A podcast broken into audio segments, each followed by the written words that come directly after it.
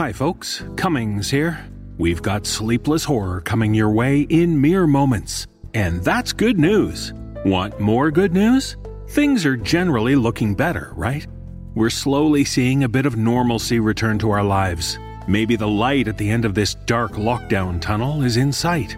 The weather's getting warmer, the days are getting longer, and trillions of cicadas are soon to crawl from the earth and drive us mad with their creepy, crawly, disgusting loud sex noises which will break our souls and... Okay, sorry, got a little carried away there. The point is that on certain levels, there's reason to be optimistic about things getting better.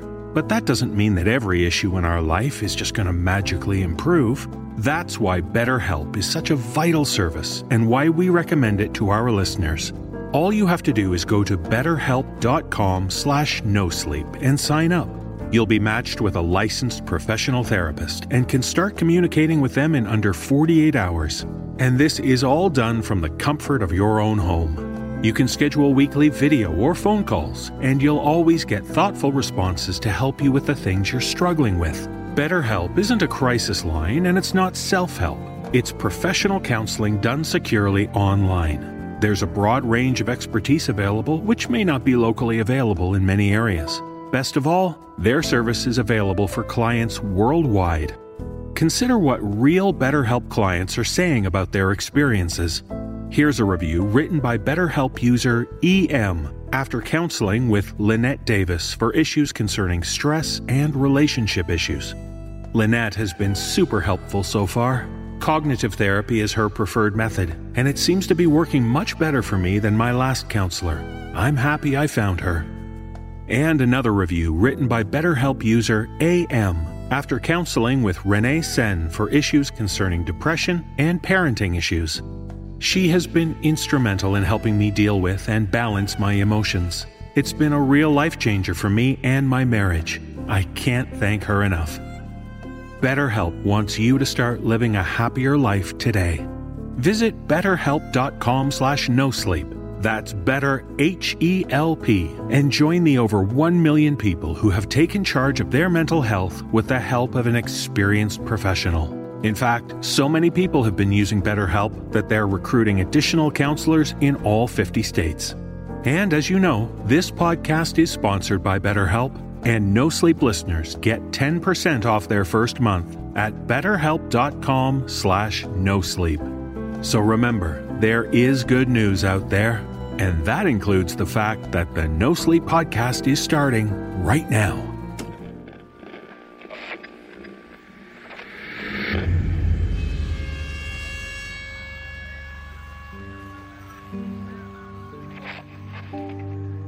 In the dark hours, in the antique books, in the letters long lost and forgotten, there are tales of horror to frighten and disturb. Come, join us as we delve deep into the darkness. Into the sleepless hours when you dare not close your eyes.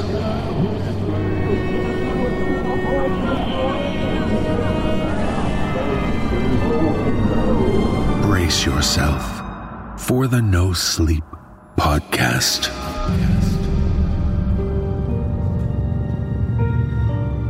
Volume sixteen, Chapter six.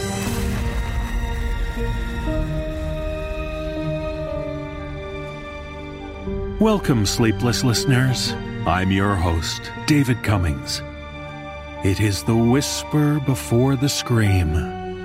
I woke up with those words in my head today, as I have every day during this last week. While I don't know what they mean, objectively it's pretty easy to guess. The storage unit we have, the books and documents I've been granted. So far, I've scraped the mere tip of the iceberg. This thought began in the period between dreams and wakefulness ever since last week, when I had begun thinking of the bookstore, whose brand and labeling was on some of the volumes in our storage unit. I've done a little research into that bookstore. I have some information to share. But every time I think about doing so, the phrase, "It is the whisper before the scream," echoes through my mind, in a whisper, but so persistent that I can't possibly ignore the fact it has meaning. You remember Edgar Allan Poe's story, The Telltale Heart? There's a copy of that in the storage unit. Multiple different versions of multiple Poe collections, in fact, but that's beside the point. The fact is, this whispering reminds me of the beating of that hideous heart. In the story, the sound forced the unnamed narrator to do something, to reveal himself. Here, it feels like the opposite, that the phrase I hear is telling me, not yet, not yet. Bringing up Poe is interesting, though, as for the last week, a black cat has been hanging around the storage unit area. It won't approach me, and it hasn't entered our storage unit, but it's on the grounds every time I go there now. And I'm certain it was never present before. Relevance or coincidence, I don't know. As I've mentioned before, certain documents or tomes draw me to them, like a magnetic pull. Every time I enter the storage unit, I hear dozens of stories crying out to be told, needing to be told. But occasionally I brush past something which causes me to feel the opposite, in a visceral, panicked way. There's a sealed shoebox. There's a book sealed with a flimsy padlock. There's a small collection of handwritten notes held together with a rusty paperclip. A bunch of other things, too. Yet another mystery of this collection that I feel I'm going to be forced to understand one day, if not solve myself. And let's not even speak further of the ten-volume journal of Mary Beth Carter. As I previously mentioned, I was unable to find anything significant on a quick flick-through. But that shelf screams at me, and I'm beginning to hear those screams even when I'm away from the storage unit. I needed some time to clear my head from these new, stranger developments, so this week I simply grabbed the closest document bundle to me which was calling to me. I no longer believe in chance or free will inside this storage unit, so I'm sure the collection of printouts I settled on is being performed at exactly the right time, as per some grander plan I'm currently not privy to. But this is what I grabbed. It's marked with a label reading Charlie Davenport, a name I recognize from earlier in this bizarre game, and, in fact, an author who's appeared on the podcast multiple times. I know he didn't write these docs. In fact, he has no idea why his name was attached to them. Yet this is another reason I know something extremely strange is going on, which is personally targeting me and those around me. What alarms me about these emails is how, how recent they are, how real. You'll see.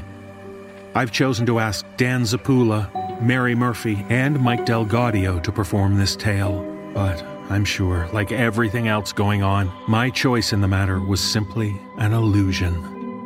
The only title I can give this one is Separation.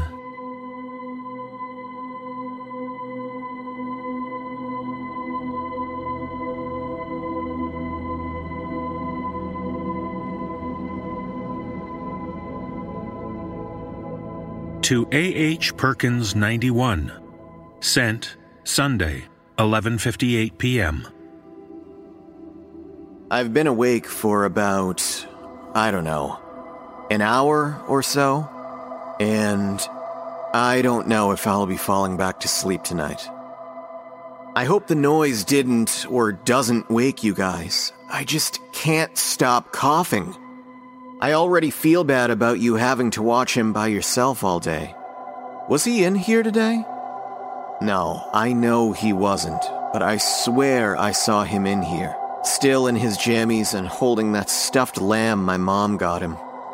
Did we unpack that yet? What did he call it? Jesus, this is playing with my head. I guess it's for the best we're just emailing. I cannot string a thought together for the life of me. I don't know if what I have is the bug or not, but whatever it is, it's taken me out right at the knees. My chest feels like it's full of broken glass, and I'm so tired, but Jesus Christ, the dreams! I just woke up from one with the house burning, and I was running through it trying to find somebody. Maybe you or Ethan, but I couldn't find them. It was bigger than it was in real life. A seemingly endless number of rooms for me to search through, and it was all burning. I woke up coughing so hard that I could see black spots. We were right on top of each other when this thing started, but testing positive and staying locked in here, it's really strange waking up here all alone. We've been married over ten years, and I don't think I was even aware of how used to sleeping next to you I've become. How are you doing, honey? Still no symptoms? You're wearing gloves when you come and pick up the plates, right? What about Ethan? God, if something happened to him. If it was my fault. I should have never gone to that store. But we needed two-ply before all the hoarders got to it. I'm looking at the house next door, and it's completely dark. It's not even midnight, and they've totally closed up shop. It doesn't help that I already feel like I'm the only person in the world up here. I really appreciate the books, and I know I have the phone. But could we move a T V in here? It's tough to get my brain to focus on the words, and the phone's screen is small. To M A. Perkins, eighty-six. Sent Monday, six twenty-six a.m. I took Ethan for a walk today. Don't worry, we wore our masks and gave everyone that came close a really wide berth. We needed to get out of the house. He's just got so much energy. I love him, but I can only listen to Baby Shark so many times.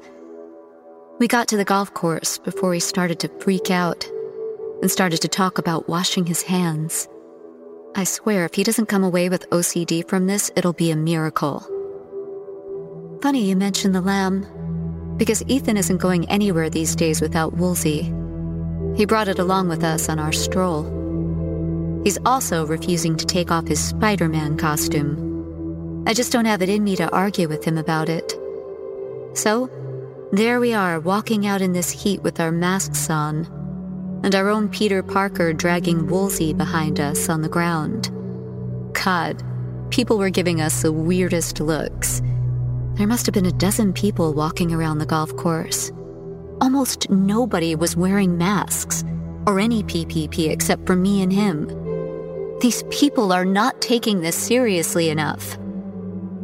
Hey, did you try and get up in the middle of the night? Maybe to move the T V from the garage in? I swore I heard the front door open last night. Did you go out back? Honey, please don't get up. It defeats the whole purpose. I know you, and you were probably thinking it was too heavy for me to move on my own. But you are not well, and if you have it, you are putting us all at risk. I'm not mad, okay? I just want us to make it through this together. Sadly, I'm not even getting the chance to feel alone. There's Zoom meetings for me and virtual circle time with Ethan's class. We get about a dozen deliveries and drop-offs a day. I barely have time to sit. A lot of the neighbors are just sitting out front in lawn chairs, big tubs of wine in their hands. They're holding conversations about where they're going to eat when this is over, who they're going to vote for, all by yelling across the street at each other. Yes, still no symptoms over here on this side of Plagueland. I'm tired and stressed as hell, but no fever and no coughs. Trust me, I'm checking Ethan and me obsessively.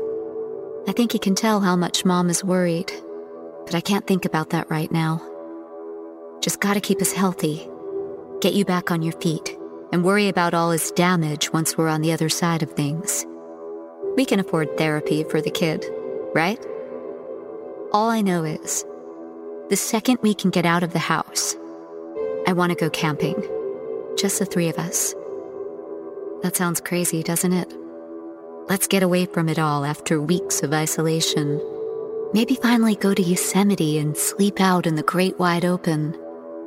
It'd be nice to lay with my two guys and just get to look up at the stars. To A H. Perkins, ninety-one. Sent Monday, ten thirty p.m. Just read your email right now, and I'm looking up at the stars. Lucky thing, too, because it looks like there's a meteor shower or something going on. I'm going to try and catch it on my phone. If it's clear enough, I'll send it to you. Good God, I could use a glass of wine right now. But I guess I'll have to stick with the Theraflu. Thanks for that, by the way.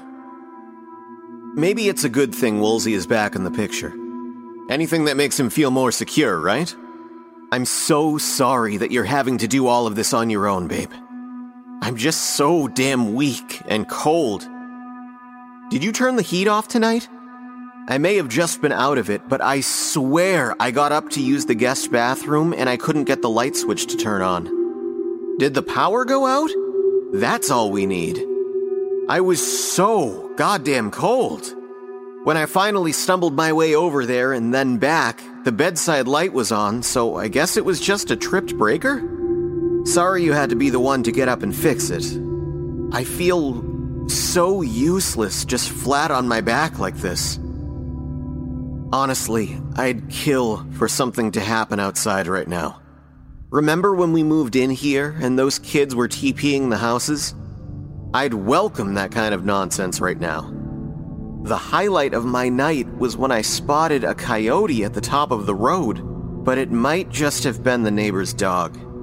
Seriously, there's not a single light anywhere on the block, and the internet is crawling along. Is the T V too heavy? I know you've got a full plate, honey, and it might defeat the purpose, but I can come down and get it. I am losing my mind up here. I miss you guys, Mandy. Maybe if I can manage to stay awake for more than a few minutes, we could FaceTime? I could really do with seeing those chubby cheeks on Ethan. How is he? How are you? To M A. Perkins eighty-six, sent Tuesday, five twenty-two a.m. You saw a coyote last night. How do I know, you might ask? I got a text at five a.m. that we had a package out front. I thought it might be the Tylenol I ordered, and my back was killing me, so I went down. I threw open the door, and there it was, just sitting at the end of the driveway.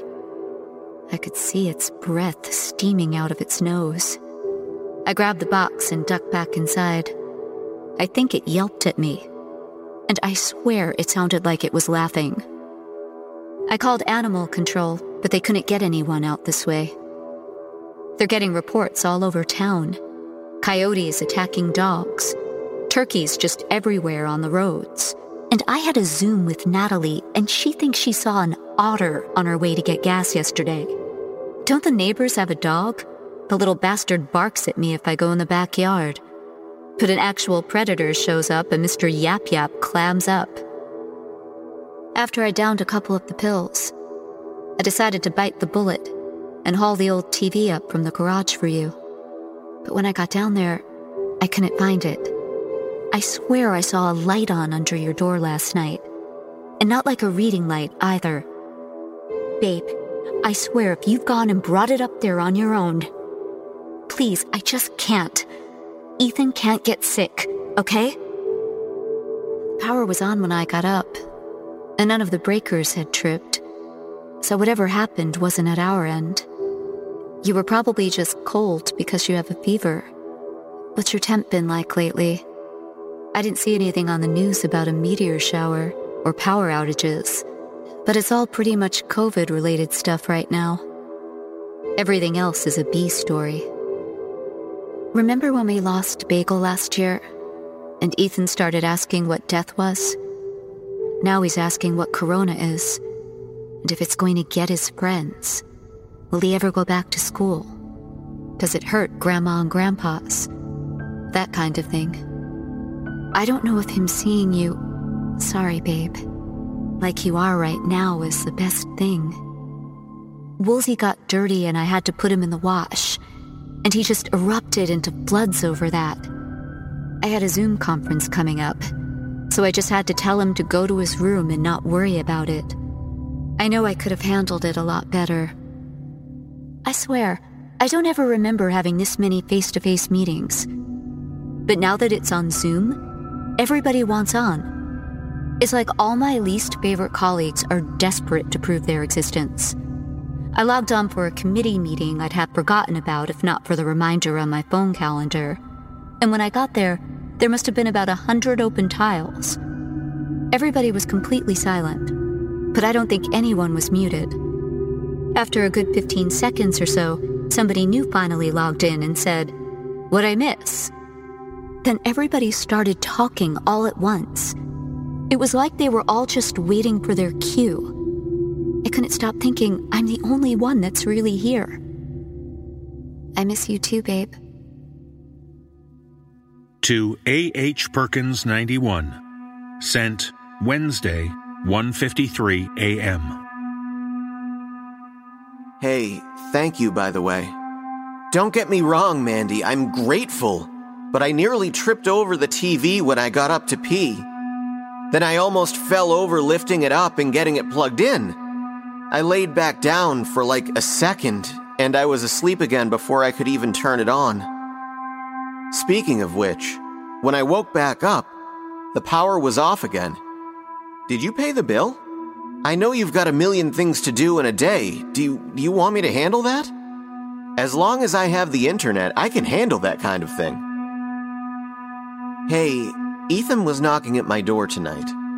I couldn't really understand what he was saying. Something about you and his room and happy birthday? Does that make any sense to you? It broke my heart, but I told him to go back to bed. I emailed you, but you didn't respond.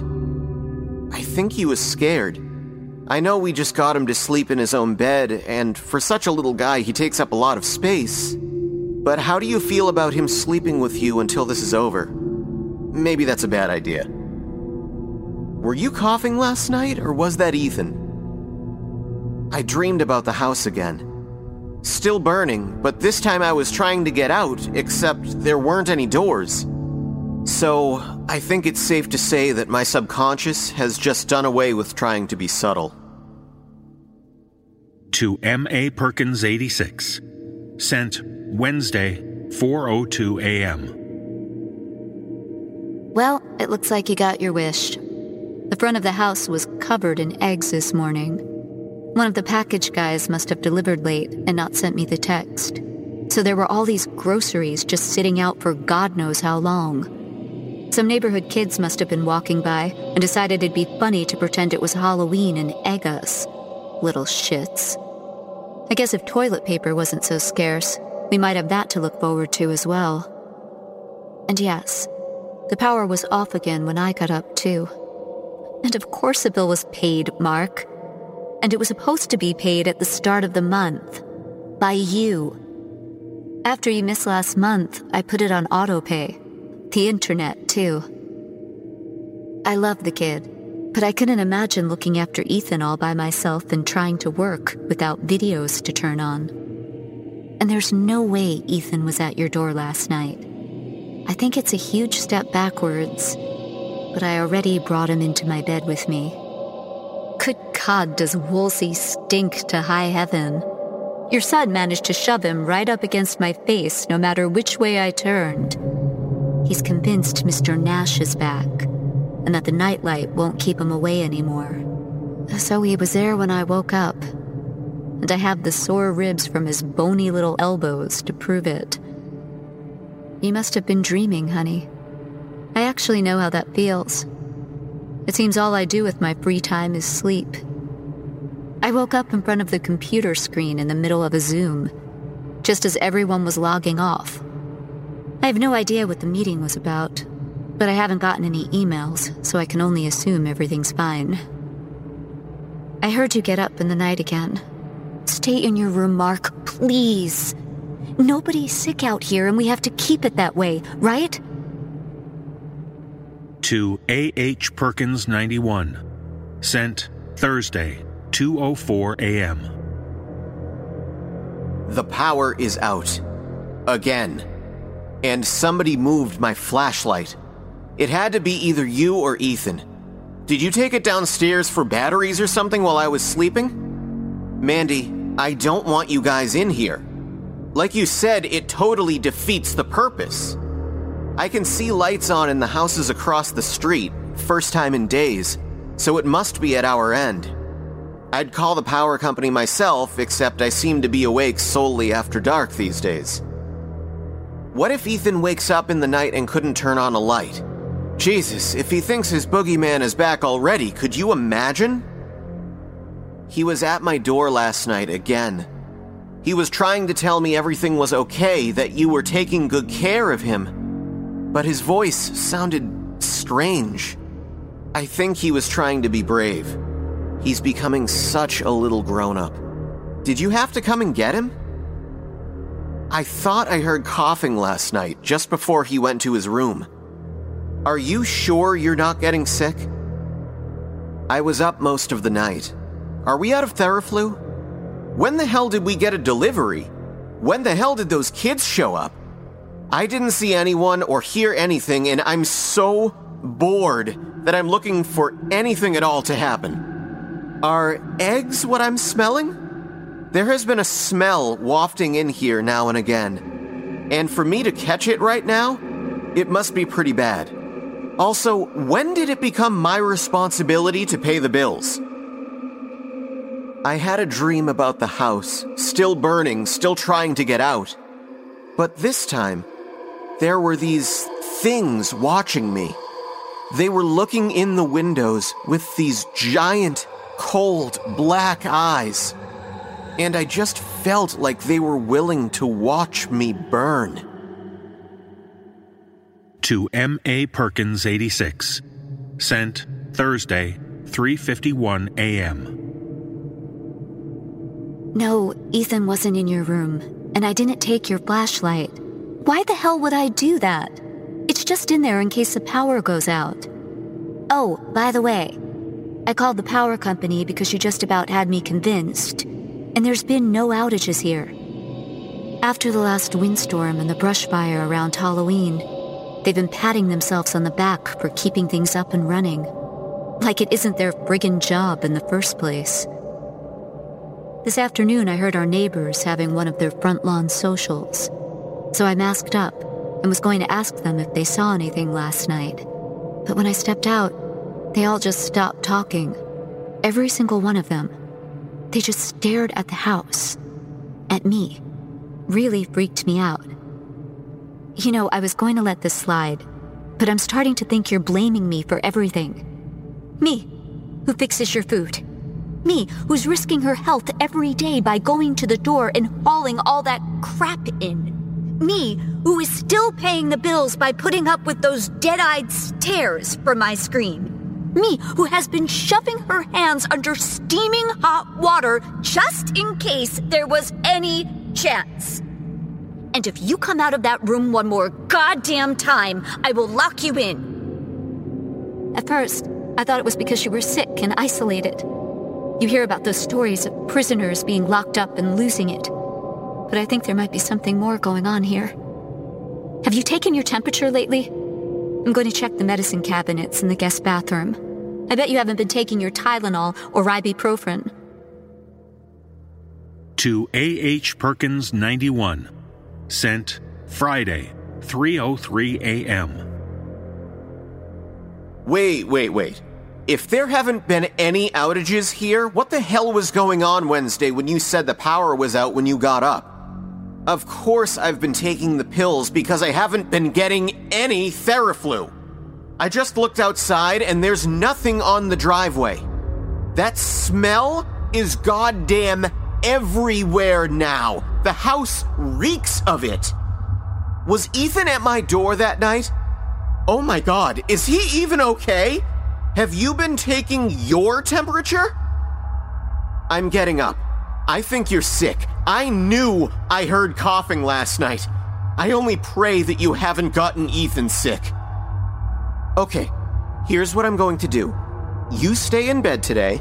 I will get breakfast ready for Ethan, and then I'm thinking maybe we get you to the hospital. I know they don't have a treatment or anything, but they must be able to do something for you. To M A. Perkins eighty-six, sent Friday, three thirty a.m. The hospital? Are you fully insane. The place where the absolute sickest of people are. What are you planning to do with Ethan? If you think for one minute I'm going to let you take my precious child to that disease fest downtown, I won't let you do that. He said you were up, asking him to come into your room, telling him it was time to leave. What were you planning to do, Mark? I will not let you take him outside with them. To A H. Perkins ninety-one, sent Saturday, three forty a.m. I just looked at the pills, Mandy. I can't believe you thought I wouldn't notice. Really? You've been filling my bottle with your meds? No wonder I couldn't get up. What else have you done to me, to our son? Them? Who is them? Do you know how crazy you sound? I'm calling the cops, and I'm taking my son and getting him the hell out of here. Case number five six eight one zero. Date April eleventh, twenty twenty. Reporting officer, Sergeant Edward Thaw. At approximately six forty-five a.m., I arrived at twenty-nine fifty-one Cucciati Court. I had previously stopped by this address on two previous occasions, April second, twenty twenty and April tenth, twenty twenty, to respond to concerns neighbors had about the number of packages piling up outside, but had been unable to make contact with any of the house's occupants. On the way to the front door, I passed six different piles of packages, some stacked five high, and there was a pronounced odor coming from several. These packages appeared to be from subscription food services. I knocked at the front door, but once again received no response from inside. Looking through the front window, I saw what appeared to be two figures, one male, one female, lying at the bottom of the stairs.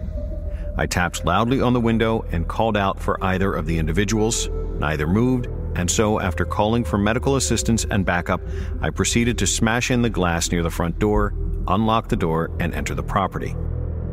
Inside, I found Mark Perkins, date of birth January first, nineteen eighty-six, and Amanda Hawks Perkins, date of birth six thirty, nineteen ninety-one, lying at the bottom of the stairs. Despite the obvious positioning of their limbs and the signs of trauma, I checked both for vital signs. Finding none, I... God, I'm sorry. I don't even know how to describe what happened. From what I could tell, Mister Perkins and Missus Perkins had an argument at the top of the stairs. From the looks of it, it seemed like one of them had smashed their way out of the nearby guest room. There's no way to know, but I think one of them was trying to keep the other sequestered in that room. Both of them looked frail, pale. I don't think either one had been outside in weeks. Missus Perkins' neck was snapped, most likely by Mister Perkins. In her right hand, there was a small kitchen knife that was the apparent source of the defensive wounds on Mister Perkins' forearms. I counted at least half a dozen. He had some bleeding around his ears and what looked to be a basal fracture at the neck or base of the skull. I think they might have tumbled down the stairs while they were fighting, or he killed her and got woozy from blood loss, maybe, and then... Uh, I'm sorry. It's just that this is a small town, and even with everything going on, I just didn't expect to run into something like this on the job. I searched the rest of the house just to be certain. When some of the neighbors had reported a possible domestic disturbance last Thursday, the second of April, twenty twenty, they'd all mentioned in one way or another that the Perkins had just moved in, like literally a month or so before the shelter-in-place order had come down. They said they barely had a chance to talk to anyone beforehand, but from what I could gather, they moved up here for work after a house fire in L A. The neighbors didn't mention anybody else living in the house, but when I bent over Missus Perkins' body to check for signs of life, a door upstairs slammed shut. I probably should have waited, but I swept the area.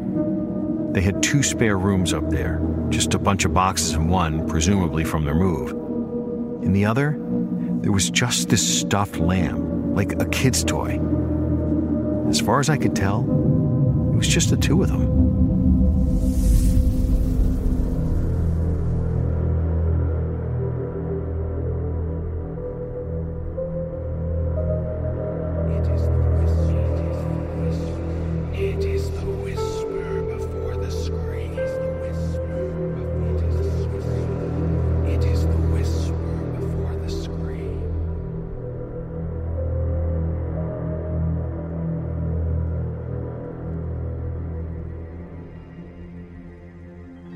Well, while the police deal with that mess, we'll take a quick break from the horror. I gotta admit though, that story was very disturbing. I don't feel so good. Relax, man. Uh, who said that? I did. I mean, you did. I'm the voice in your head, dude. Why am I able to hear you? I think even the mic is picking up your voice. That's because of how relaxed and centered I feel. I mean, you feel. I guess I am starting to feel better. Less stressed and worried. Exactly. And it's because you started your day with some Caliper C B D powder in your smoothie. You're right. I mean, I'm right. I use Caliper C B D every day, and it really does help me feel better. You do seem to be calmer. And how's that knee pain? I'm sure you can tell it doesn't ache as much as it used to. Caliper C B D powder really does help with the little aches and pains we deal with. And man, it's so easy to use. So easy. Caliper C B D comes in convenient and easy to use packs with precisely twenty milligrams in each packet. Always T H C free so I can feel better without the high. Remember when we tried taking C B D as an oily tincture? I sure do. That's what's so great about Caliper C B D powder. No weird taste, no oily residue. It mixes easily into any food or drink. And it's all natural, vegan, non G M O. Free of fillers, added chemicals, and artificial flavors. And we know that Caliper C B D powder is the only clinically proven fast-acting C B D. Caliper delivers thirty times more C B D in the first thirty minutes versus C B D oil. So we can get all the benefits of C B D in just ten minutes. Some C B D oils can take over an hour to absorb. You know, Caliper was developed by food science experts with decades of experience and is rigorously tested for purity and quality. I am so glad we found out about Caliper C B D. We love it. My wife loves it. Hell, even my mother-in-law loves it. Tell everyone how they can start loving Caliper too. Get twenty percent off your first order when you use promo code NoSleep at trycaliper.com slash NoSleep. You can try Caliper C B D risk-free for thirty days. If you don't love it, they'll give you a full refund. That's trycaliper.com slash NoSleep. Don't forget promo code NoSleep for twenty percent off your first order. Thanks, me. I'm feeling much better. Looks like it's time to get back to the horror. I'm out of here. You don't want to listen to the rest of the show? No, not a fan. The host is annoying. How dare you? That's the rudest thing I've ever heard, you son of... Let's rekindle our love of Halloween. It's not too many months away already. And besides, at a horror podcast, it's Halloween all the time. But for some, the night can be filled with terrors outside of the usual fun kind. And in this tale, shared with us by author L P Hernandez, we discover that those terrors can exist throughout time. Performing this tale are Mick Wingert, Brian Reeder, Erin Lillis, Nicole Goodnight, Matthew Bradford, Graham Rowett, Atticus Jackson, Jesse Cornett, and Danielle McRae. So remember that the past and the present can be filled with horrors both fantastical and very real. That history exists for us to learn from. And that you might want to avoid a sundown town.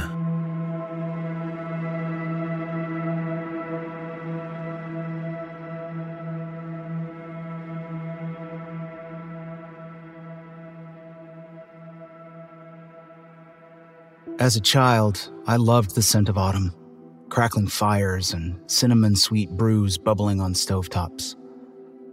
I loved the snap in the air, the gray canopy of clouds that promised snow but only ever provided rain. In the South, snow is for postcards and movies. Once in a while, after whispering prayers to the skies, a stray flake would land on my cheek. But by the time I found Mama in the house, it was just a tear exploring the depths of a dimple. My love for autumn ended on October thirty-first, nineteen ninety-one. I was eight years old. young enough to know Santa and his elves were in high gear, churning out toys for good girls and boys, of which surely I was one. But I was also old enough to wonder and worry about the logistics of the journey, of his ability to eat so many cookies and travel so far. I was old enough to know my family looked different than almost any other, and it was a difference we almost did not survive. It's not picking up anything. Bernie twisted the knob of the car's radio as the speakers fizzed and popped. It was a fourth-generation, heavily modified Ford Thunderbird, my stepfather's retirement gift to himself, a creamy off-white with a convertible top a few shades lighter. Retired was a good way to describe the car in addition to its owner, as it almost never left the garage, even though I found Bernie sitting in it listening to his music. My sister Amber chided him from the back seat. Come on, Bernie. Just keep your eyes on the road, dear. Mama took control of the radio. The windshield wiper struggled to keep up with the rain, and Bernie couldn't find the right balance of heat relative to the temperature outside, so the windows were fogged. We wouldn't be using the convertible for its intended purpose this evening. But that was okay, because it was chilly out, and we didn't have far to drive anyway. Bernie's chin hovered just above the steering wheel as he squinted at the road ahead. Our neighborhood was comprised of one to two acre plots of manicured lawns separated by patches of forest. The streets were named for trees or Native American tribes dispatched to Oklahoma during the previous century. Deer were as common as squirrels, and they often appeared in the road as if by magic, which inspired my stepfather's attention. Our destination that stormy evening was the Trunk or Treat event in old downtown Prattville, the city's most historic district. Mama tried to convince me it was better than trick-or-treating because we didn't have to walk so far, and as the rain pelted my window, I began to believe her. It was strange celebrating Halloween when it wasn't fully dark. I felt silly in my Peter Pan costume, mostly at the green hosiery I had to borrow from my sister.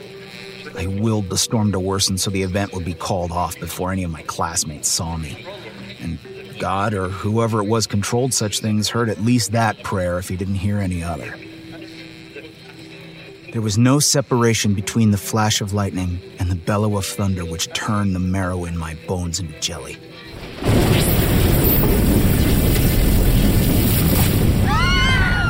My sister, brother, and I screamed, and the car swerved into the opposite lane, the tires kicking up gravel.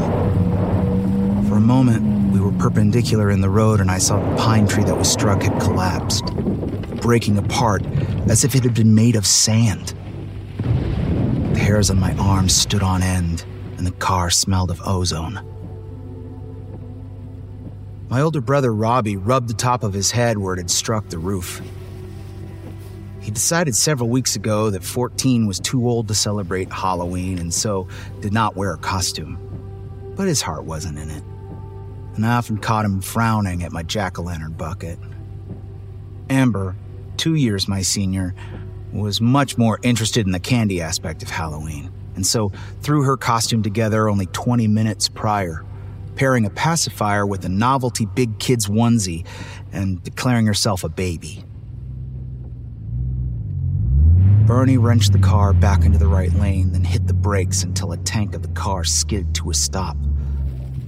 Stereo returned to life, with a syrupy steel guitar dripping its notes between a woman's haunting, mournful singing. In the space of a few seconds, we seemed to have lost several hours in the day. Above the tops of the trees to the west, the sky was cotton candy pink, and there were already constellations pinned to the midnight blue behind. For twenty seconds or so, it was just the woman's voice, the guitar, and our rapid breaths. Oh, oh, oh, God. Is everyone okay? I looked for the fallen tree behind us, but it was too dark to see. There were headlights in the distance, though, and Bernie gently pressed the gas pedal, the engine and its seldom accessed power rumbling like a far-off stampede of bison. The neighborhood felt different, darker. Mama noticed the absence of porch lights. Must have knocked the power out. But the storm was over. It was gone. The only evidence of rain at that moment was plastered to the windows of our car. There were no clouds. There was no thunder. There was only the bubblegum-colored sky ahead and the starry night behind. What just happened? Lightning. Just lightning. But Bernie's eyes were scrutinizing the now empty sky. The song ended, and a faster number took its place. Perhaps not realizing he was doing so, my stepfather lowered the volume until the music was inaudible. But where's the storm now? I, I don't, I don't know, Robbie. Mama freed one of Bernie's hands and held it, the ivory of her skin sinking into the chocolate of his. Her other hand rested on the swell of her belly where my then unnamed little sister was marinating. We were a blended family. My older siblings, white like my mother, representatives of an alcoholic father they had not seen in nearly a decade. I was the prize of my mother's subsequent marriage to my father, who was of Mexican descent and the first generation of the family to speak English. The dissolution of their marriage was more complicated. But he was at least still welcomed in the house, and on rare occasions he visited me. The Air Force brought Bernie and my mother together, rewarding his nearly thirty years of service with a final duty station in Montgomery, Alabama. Mama was also in the Air Force, mid-career at the time, and Alabama was just one of many stops along the way. We moved twenty minutes away to Prattville for its schools and relative safety. Though he would not turn out to be the man of her dreams, he was the man and the stability she needed then, and we were happy. Not every minute of the day, but more often than not. We were also a curiosity in nineteen ninety-one. A black man, white woman, two white kids, and me with my raven hair and olive skin. Out there in the suburbs, the curiosity had a sharp edge to it. Our mailbox had a habit of dislodging itself from the post, always at night. Within days of our arrival in the neighborhood, Old Glory banners disappeared and the Confederate battle flag took their place.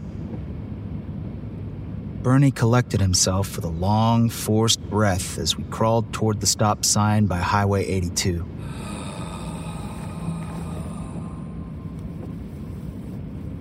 He flexed his fingers as if deciding what to do next. Headlights reflected in his eyes as he adjusted the rearview mirror, then drove across the highway, aiming for the shortcut that would lead us to downtown. The car shuddered as it dipped into a grass median. The spinning tires fought for purchase. Shit. There was no grass median there. Or at least there hadn't been in the four months we called the area home. It was supposed to be asphalt, allowing northbound travelers to turn left into our neighborhood and permitting us to access the northbound lanes. The car's undercarriage screeched as it recovered from its brief voyage into the earthen culvert, and we headed north at a slow speed. Where was the... I don't know. Bernie removed his cowboy hat and wiped sweat from his brow with the back of his hand. During his travels with the Air Force, he lived in Texas on three different occasions and adapted a Western style that often added to the confusion outsiders experienced upon encountering our family for the first time. The shortcut was up ahead on the right, less than a quarter mile.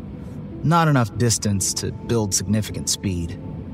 In the back seat, we volleyed a look of utter befuddlement amongst ourselves, which persisted when the shortcut did not reveal itself. Did we miss it? We hadn't. Though the light I saw was low, I saw only trees and kudzu vines. There was no shortcut. We drove in silence. I think each of us was trying to understand what happened. how the stormy early evening metamorphosed into a cloudless early night, how a strip of asphalt we had accessed one hundred times by then became a grass median, and the right turn, including the signs to indicate its presence, similarly vanished. Perhaps out of a sense of helplessness, Bernie controlled the one thing he could, the radio. That was Patsy Cline. And don't you just get the sense that's going to be a classic? My, what a voice on that young woman from Virginia. He cut the volume and cleared his throat, the steering wheel squeaking under his fingers as he squeezed it. There was a lone streetlight up ahead and a sign for an upcoming turn. We'll just see where this takes us. Are you sure? I don't know what else to do. All thoughts of candy, of trunk-or-treating, of my classmates seeing me in my sister's pantyhose were gone by then. The puzzle pieces were there, but my eight-year-old brain could not assemble them. Bernie made the turn, which put us on the familiar road to Old Downtown, but about a mile further north than normal. A scattering of brake lights was ahead of us, and a hazy phosphorescent glow from the city. It was then I detected the scent I so often associated with the season, of fires burning. We followed the brake lights toward downtown. The sign welcoming visitors was brightly illuminated. I was accustomed to a small sign with white lettering over a green background. There were at least six ways into Prattville, and the lone fancy sign overlooked Highway thirty-one, the road that connects the city to Montgomery. This sign was new, but looked old-fashioned, with block letters carved in wood, arching over a relief rendering of the Prattville Creek. There was an additional smaller sign off to the right, but angled toward the road. Whites only after dark? Bernie glanced in the rear view and saw a pair of headlights gaining ground with more behind. Shit. Before the bridge, there should have been a small trailer park, a place he could turn the car around. Bernie's eyes darted that direction, but there were only blue-gray trees losing color to the night. Mama nodded toward downtown. Just drive through. He nodded and licked his lips, like debating throwing the car in reverse right there in the middle of the road. Once we were on the bridge, however, there was no turning back. There was a commotion up ahead, a person standing in the road revealed only by his moon-yellow flashlight. The cars ahead of us slowed and threw on their blinkers, indicating that they were turning right toward Main Street, our original destination. Bernie grasped the window crank, but hesitated when he recognized the man holding the flashlight was a police officer. Parade traffic that way, through traffic to Northington. Bernie followed the cars, heading for the brightly lit downtown, but I'm not sure he was conscious of the decision. In the back seat, the candy I secretly ate an hour before contorted in my belly as if the sour worms were actual worms. What's happening? Amber twisted her fingers into knots and stared at her knees. I don't know, but I'm scared. It's like we went and... Robbie did not finish the thought. The downtown lights were ablaze, from store windows to street lamps, and floodlights positioned on sidewalks to either side of Main Street. And they revealed a downtown I did not recognize. The cars were similar to Bernie's Thunderbird, but with sharper angles and more chrome. Some reminded me of the black and white gangster movies he sometimes watched. The studio where I practiced karate had transformed into a hardware store. Mama's salon, which was right next to it, was a bustling diner. The store windows were painted with Halloween scenes, and kids darted up and down the sidewalk as ghosts, clowns, and versions of Superman who had not yet discovered spandex. There were adults in lawn chairs, young men in jeans and white shirts with the sleeves rolled, and young women in flared skirts with those black and white shoes I never learned the name of. Music occupied the unclaimed air in the car, but it was disorganized, like several musicians playing different songs at the same time. And the tinge of burning was stronger, enough so that I could taste it in the back of my throat. The cars in front of ours were also convertibles, tops down with riders sitting on the trunks, some in costumes and some not. Little girls, miniature versions of their teenage sisters, waved at the car in front of us, where a young woman with a sparkling dress, tiara, and silk sash sat. Her hand moved as if it were underwater as she returned the wave, and the girls collapsed into bashful giggles. It felt like Halloween. Despite the confusion, the implications of the sign I did not understand at the time, I smiled and sank into the wonder of the moment. Each of us jolted at the tap on the window. Bernie and Mama shared a look before he rolled it down. From my place in the back seat, I saw only the badge and the name tag. Gillespie. Evening, folks. What organization you with? I'm sorry? Bernie was a Vietnam War vet, and though he never saw combat, he was privy to its effects in an intimate way. He prepared the bodies for return to American soil. He saw the worst of it. The missing limbs, eviscerations, skin burnt into black pixels. He knew the smell of decay. He knew the absolute destruction of war. He was not a harsh man, but he was stoic.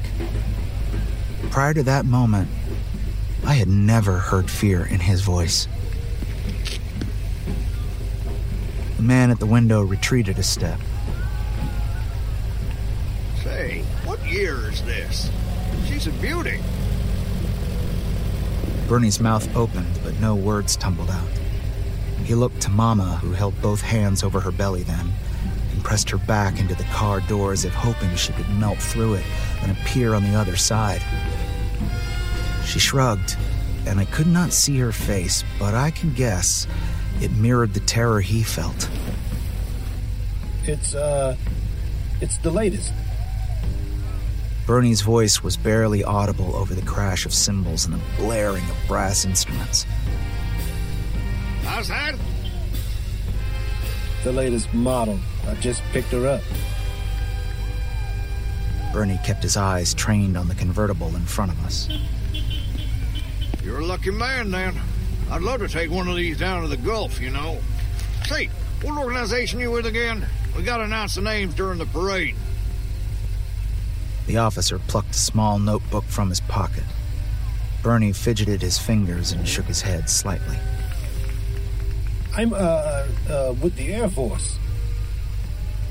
Then I saw the man's face just to the right of Bernie's cowboy hat. His eyes were hidden in the shadows. From the back seat, they appeared as two black ovals. He gripped the car door, his long, thin fingers breaching the sanctity of our vehicle. His mouth was a razor slice, the hollows of his cheeks pulsing as he clenched his teeth. My sister's hand found mine, and she squeezed so hard I had to clench my own teeth to keep from screaming. Bernie looked straight ahead. There were kids in the street. Only a foot or so between us and the next car. The pickup truck behind kissed our bumper. There was nowhere for him to go. Well, would you look at that? Bernie stiffened, his hat grazing the convertible top. A black cowboy.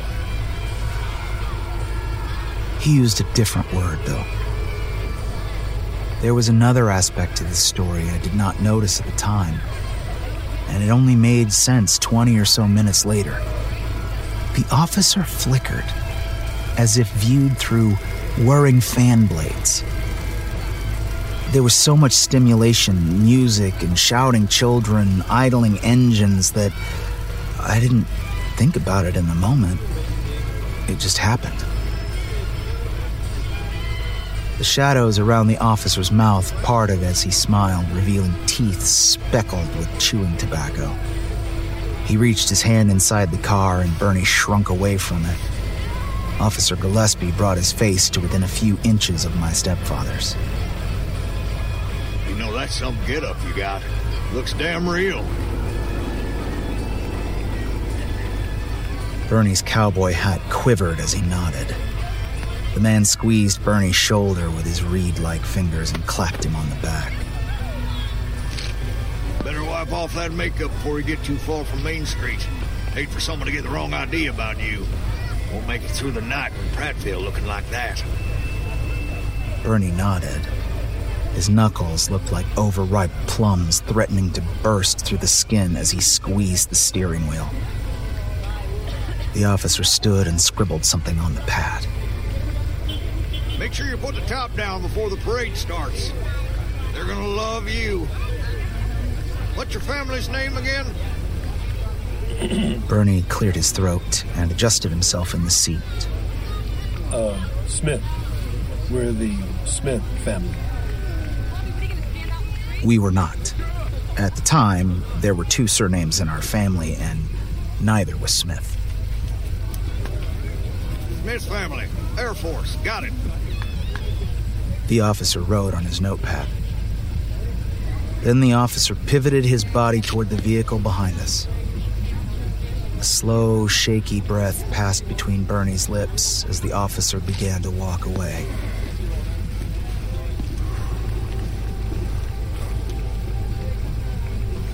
Oh, one more thing. Make sure the mayor sees you. He's going to get a kick out of it. And put that top down. At the sound of the seatbelt unbuckling, my mother put a hand on Bernie's shoulder. You're not gonna run. If I don't, it just gives him a reason to come back. Time and circumstances. At a different time or under different circumstances, it would not have been an act of bravery to open that car door, to step out into the night. But at that time, and under those circumstances, it was the bravest act I had ever witnessed. He moved quickly, putting the convertible's top down as instructed, and made it back to his seat just as the car in front of us shifted into drive and eased forward. The discordant music coalesced into the sound of a marching band. Car and truck horns blared and headlights flashed. There was a boy dressed as a scarecrow outside my window. He was bent at the waist with both fingers jammed in his ears to block out the noise. As with the officer, he appeared to flicker in and out of existence for a couple of seconds, like one of those little animated flip-flops. A tall figure dressed as a ghost grabbed him by the elbow and jerked him so hard the straw hat fell onto the sidewalk. Oh my God. Jesus. It was not a man in a ghost costume. It was a different sort of costume entirely. More dangerous and terrifying than any specter could have been. The robe was so white it nearly glowed, and the hood with its pointed tip made him appear taller than he was. Welcome to the Prattville Halloween Parade. We've got a great lineup for you folks. But first, I'd like to highlight our sponsors, beginning with the Sons of Confederate Veterans Local Chapter. The boy squatted to retrieve his hat and was jerked roughly back to his feet. He extended an arm, grasping for the hat, which caught a gust of wind and rolled like a tumbleweed down the sidewalk. Okay, let's kick this thing off with our very own Prattville Lions Marching Band. We began to move. Mama put two fingers to her lips and closed her eyes. Amber curled up into a ball as my brother stared at his folded arms. The marching band music was only slightly improved in its organized form. It's okay. They think it's a costume. Okay. We'll just drive through town and then keep going. We can go back. Oh, oh. He trailed off, not believing his own lie. Can we go to the base? Bernie made eye contact with me in the rearview mirror. Yes, Paul, that's a good idea. We can go to the base. Let's give the band one more round of applause, folks. Kids, get your bags ready. Up next is Don Moore with Don Moore Ford. Folks, if you're looking for a Ford, you don't need to go to Montgomery to get a deal. Just come down and see your old friend Don. The road curved to the left. On the right was the fountain that would, in nineteen ninety-one, be the centerpiece of many family photo shoots.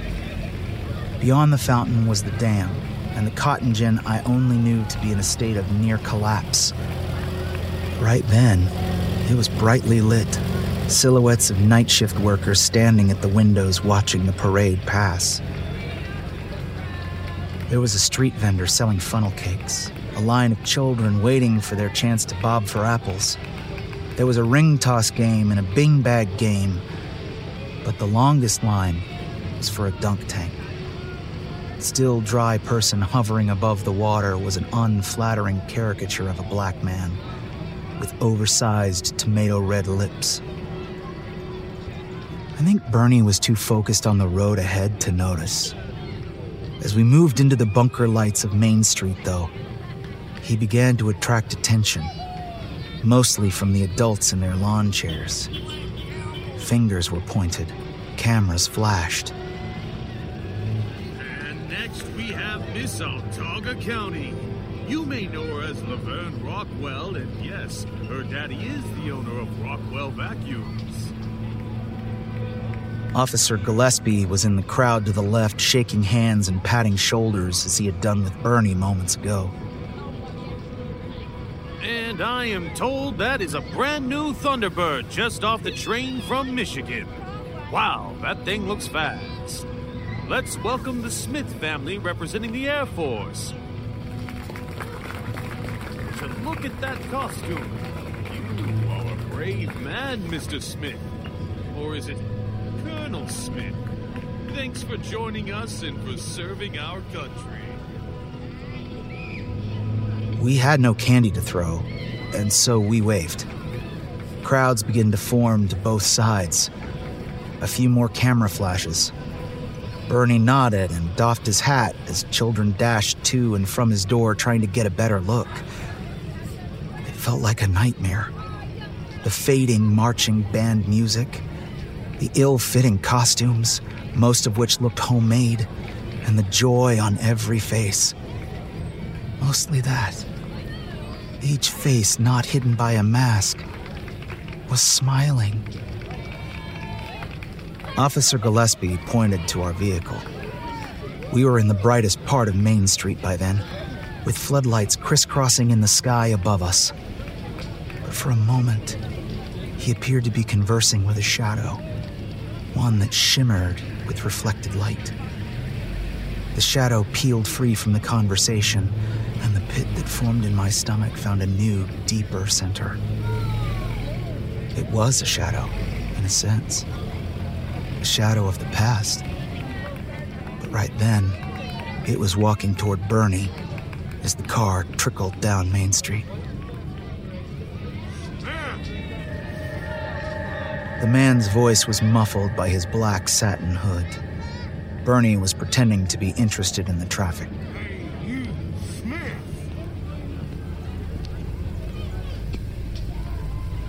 Yes. Boy. Gil was right. That's some get-up. Bernie nodded. The man leaned in close so that I could see his eyes. When he spoke, it might have been intended just for Bernie, but I heard it clearly. I'll tell you what, come on down to the next meeting at the lodge. We got a couple of your folks with us, Air Force, I mean. Things are getting pretty thick over in Montgomery. and it's a great time to be a knight. Tell him Mayor Will sent you. His white-gloved hand appeared, intended for Bernie to shake. And though my stepfather did shake it, he kept looking forward. The man in the black robes did not release his hold, but held it for a moment. He rubbed his thumb across the back of Bernie's hand, and then inspected his glove. Oh my.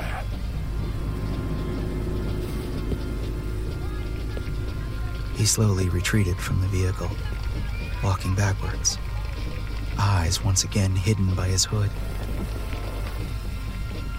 Shit, he knows. What? Mama sat up in her seat.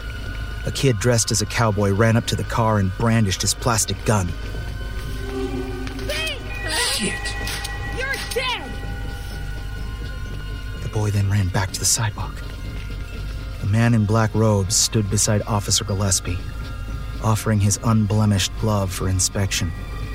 The officer looked from the glove to our car, and then his hand found the butt of his service pistol. He knows it's not makeup. He knows. Let's hear it for Principal Waldo and the rest of the Prattville High School staff. Almost no applause followed. To our left, there was now a handful of men clustered around Officer Gillespie and Mayor Will. The glove had been removed at some point and was passed around the group. Come on, come on. Just go! Bernie shook his head. Kids in the road. Well, honk the horn! Amber sobbed beside me, and I felt like doing the same. The men, maybe half a dozen of them, began to walk in our direction. I saw at least one pistol aimed at the street. They spread out, moving aside the kids still picking up candy tossed out by parade vehicles. They're coming! Up ahead, Main Street shifted into a residential area, and the parade traffic began to turn right into the parking lot of the First Baptist Church. Beyond the church, the street was much darker. At the rate we were traveling, we only needed about another minute to reach it. Just go. Bernie checked his mirrors and shook his head again. Still kids in the street. They're coming! There were ten or more now, in plain clothes, costumes, and uniforms. The crowd seemed to sense a shift in the air, from celebration to predation. Men who likely had no idea what was happening joined the group. The eyes of the whole town were on us. As before, everything blipped out of existence, this time for a couple seconds. Maybe I saw Prattville as it was in nineteen ninety-one. Or maybe I just wished it was so. But then I was back. Many things happened in the next several seconds. I do not remember the proper order of them. The crowd in the road had thinned out, as most of the children were in the middle of Main Street, where the highest concentration of candy was. But there was a small group on our left. They stood over a brutalized black effigy, which was likely hung from the now frayed rope dangling from a street lamp. They picked through the cotton stuffing, searching for hidden candy. There was no sign designating this a game. It was just there. The gunshot was like the crack of a whip. The driver's side mirror snapped, but it did not sever. The next thing I heard was the screech of spinning tires and the roar of the Thunderbird's engine. There were screams and shouts, the sound of grating metal as we clipped the car in front of us. Miz Augusta County lost her tiara and rolled off the back of the car. I do not remember further gunshots, however. Our proximity to scattering children likely saved us. I do remember the engine. All those unrestrained bison suddenly released. I remember the wind on my face. Bernie's cowboy hat sailing into the night air. There were lights and sounds, all of it compressed into a single feeling of desperation. Much of my knowledge from that night was subsequently colored by what I learned as an adult of the era and the South in particular. At eight years old, I only knew there were men with guns chasing us. There was a fire burning in the Baptist church parking lot to the right. So big and bright, I felt the heat of it as we passed. Beyond that, there were a few porch lights, and then the refuge of darkness. Engines came to life behind us, the cavalry assembling to correct the indignity and embarrassment of our family's presence in their city. But Bernie's Thunderbird was hungry for asphalt. We're getting away. I met Mama's eyes as she peered over her headrest. I couldn't see the speedometer, but by the sound of the Thunderbird's engine, it didn't have much more to give. More flickering. This time the entire block, and for several seconds. We rumbled through the neighborhood, the lights and sounds of downtown fading. There wasn't a car or truck in Prattville that would catch Bernie's Thunderbird that night. The world went dark on either side of us. No porch lights. Highway thirty-one, which ran all the way to the base, was less than a mile ahead. Everything flickered again. Night peeling back a few hours. The empty fields to the right and left were placed with dollar stores and gas stations. It was the way the town looked in nineteen ninety-one. We made it. Bernie shifted the car down as we returned to the main street of the past. Flashing red lights blocked our access to Highway thirty-one ahead, and the cars behind were suddenly much closer. Bernie swung the Thunderbird to the right, and we were on a dirt road, seatbelts cutting into our bellies as we bounced in the back seat. Another flicker between the past and present. The dirt turned to asphalt and back to dirt again. Headlights behind us, there and gone again.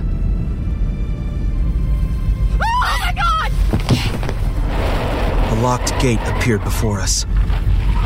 The Thunderbird fishtailed as Bernie slammed the brakes. I waited for the sound of car doors or possibly gunfire.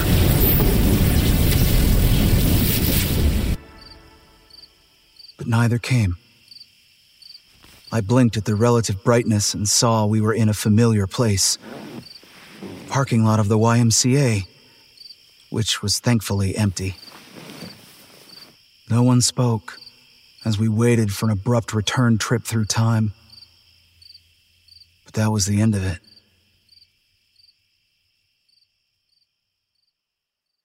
After a few minutes in which we assessed our physical health, knowing we were mentally deflated, we drove home. We took the long way, bypassing Main Street.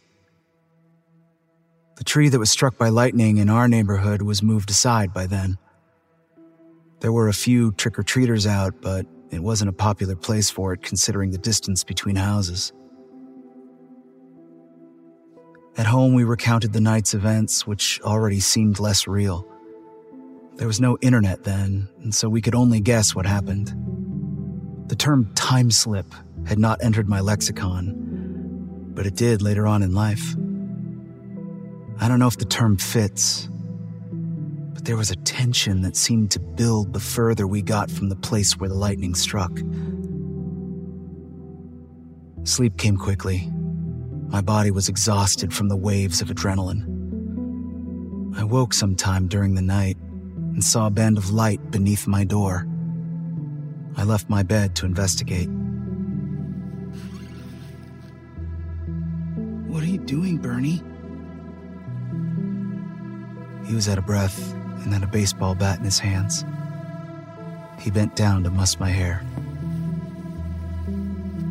Nothing, just uh, getting some energy out. The next morning, as I took the trash out, I saw a familiar mailbox in the bin, one I passed when walking our dogs through the neighborhood. It was dented. Some of the black and gold stickers with the letters of the owner's last name missing, but the G was hanging on. I knew the name. I knew the man. He sat on his porch most mornings, cigarette in one hand and a cup of tobacco juice in the other. I learned not to wave at him since he never waved back, though he was friendly with other kids. We had no reason to drive past his house, as there was nothing beyond it other than the cul-de-sac at the end of the street. After that night, though, Bernie made a habit of it, always wearing his cowboy hat in the Thunderbird with the top down, just like he asked for all those years ago. The first time we passed, maybe it was just out of surprise or confusion, he waved.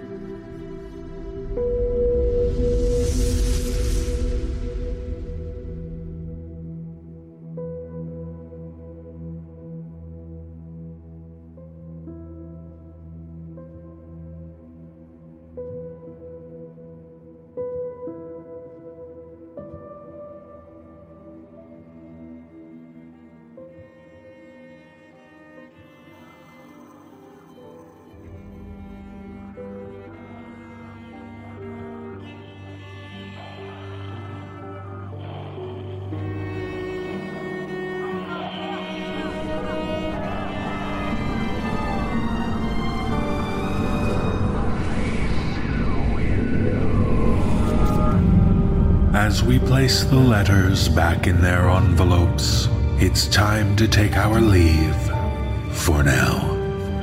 The musical score was composed by Brandon Boone.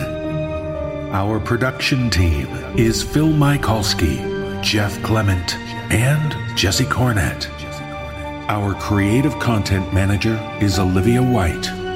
Our editor-in-chief is Jessica McAvoy. I'm your host and executive producer, David Cummings. If you would like to find out how you can hear the extended editions of our audio program, please visit the no sleep podcast dot com to learn about our Season Pass program. twenty-five episodes, each over two hours long, and three exclusive bonus episodes, all for only twenty-five dollars. On behalf of everyone at the No Sleep Podcast, we thank you for listening and for being ever curious. This audio production is copyright twenty twenty-one by Creative Reason Media, Incorporated. All rights reserved. The copyrights for each story are held by the respective authors. No duplication or reproduction of this audio program is permitted without the written consent of Creative Reason Media, Incorporated